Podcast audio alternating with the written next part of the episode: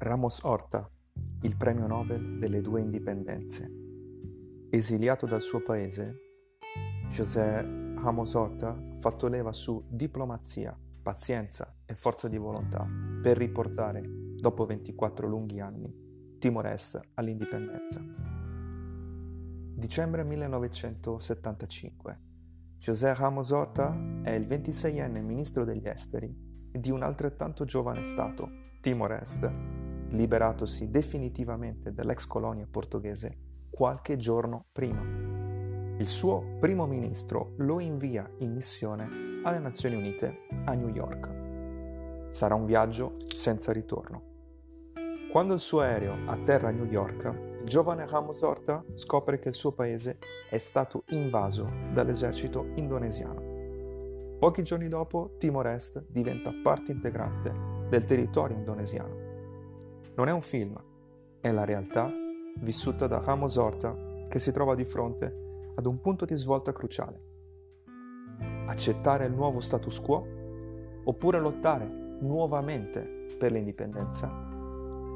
Per il giovane José rimane vivo l'esempio di suo padre, militare portoghese deportato a Timor-Est per aver partecipato in una rivolta contro il dittatore Salazar affermerà in un'intervista rilasciata ad Al Jazeera.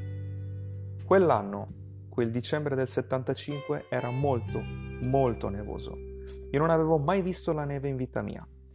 Dovevo essere molto attento a non cadere perché era molto scivoloso ed io non avevo le scarpe appropriate. Avevo una giacca estiva leggera invece di un cappotto invernale.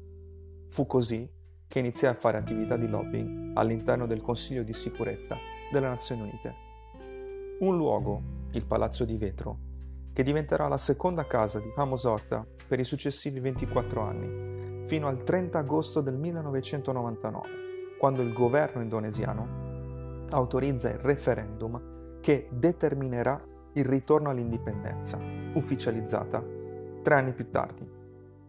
24 lunghi anni vissuti da esiliato per Ramos Horta, che risponde alle violenze, alle deportazioni, alle umiliazioni subite dai suoi connazionali con la diplomazia ai più alti livelli, la pazienza e la forza di volontà.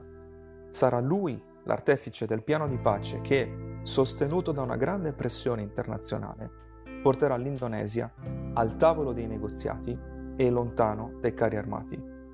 Nel 1996 vince il premio Nobel per la pace e decide di donare i soldi ricevuti e la medaglia a chi davvero la meritava. Nel 2008, un anno dopo essere stato eletto Presidente della Repubblica, verrà ferito gravemente dai colpi di pistola sparati da un ribelle anti-indipendentista. Rimarrà dieci giorni in coma. Dopo un ricovero durato due mesi, ritornerà al lavoro e deciderà di perdonare il suo aggressore. Terminerà il suo mandato con il suo paese finalmente in pace.